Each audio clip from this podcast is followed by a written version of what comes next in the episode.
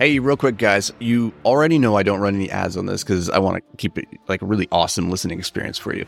But I do have an ask. I'd love it if you could just help me spread the word so we can help more entrepreneurs, creatives, and high performers just make more money with less stress and more fulfillment. So, the best way that you can help me do that is by reading, reviewing, and sharing this podcast. Like, the single thing I ask of you is please just take 10 seconds to drop a review. Seriously, it would, it would mean the world to me. And more importantly, it may just help change somebody's life. So thank you. And let's get to the show. And welcome back, all you beautiful people.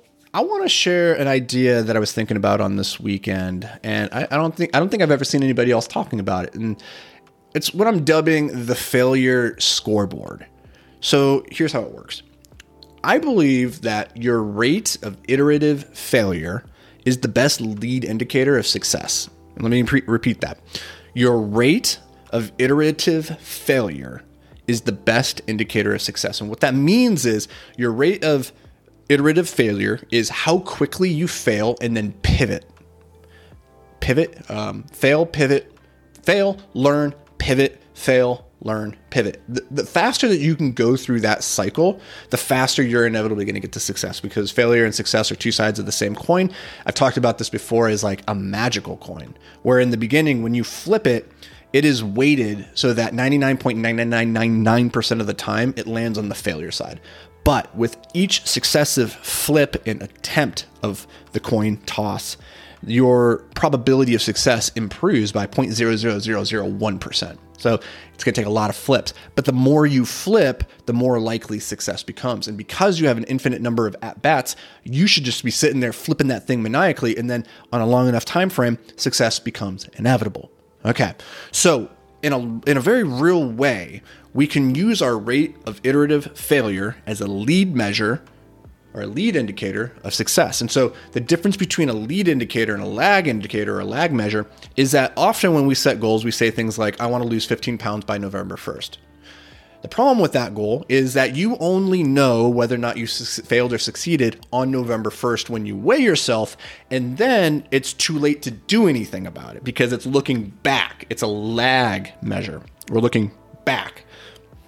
More impactful would be to set lead indicator goals, things that in, that if we do this, it will lead to the larger goal. So if your goal is to lose 15 pounds by November, November 1st, then your lead indicator would be every day I'm only going to eat 1500 calories and I'm going to work out for 45 minutes.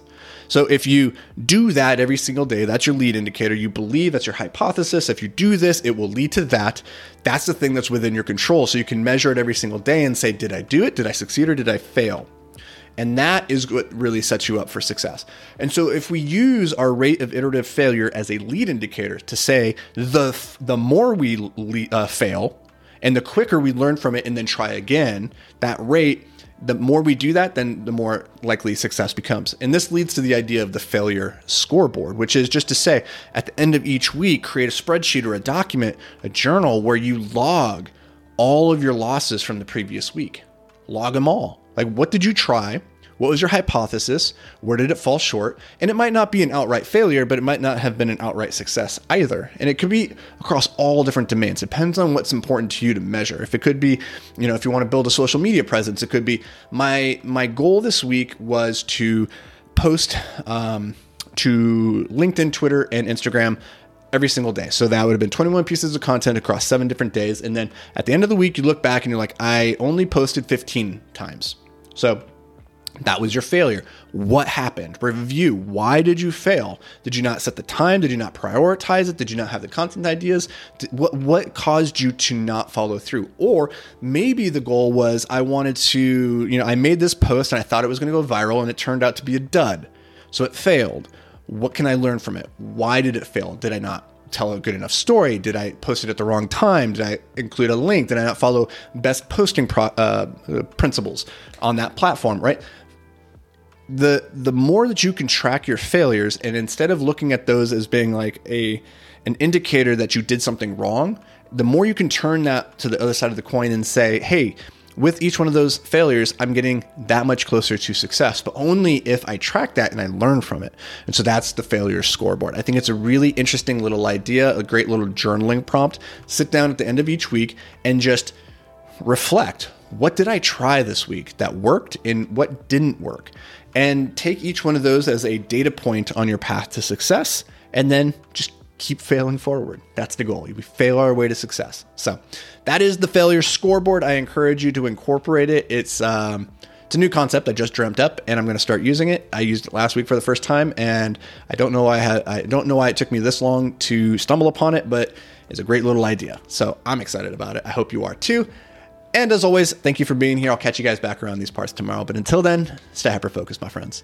Hey guys, I love, love, love that you're listening to the podcast. I truly hope it's bringing you just a ton of value. But if you ever wanted to check out the video version of these podcasts, then you should head over to YouTube. You know, they're going to have more effects, more visual stuff like that. And that, that can help the message sometimes just hit a little bit different and, you know, reinforce the, the lesson in a better way.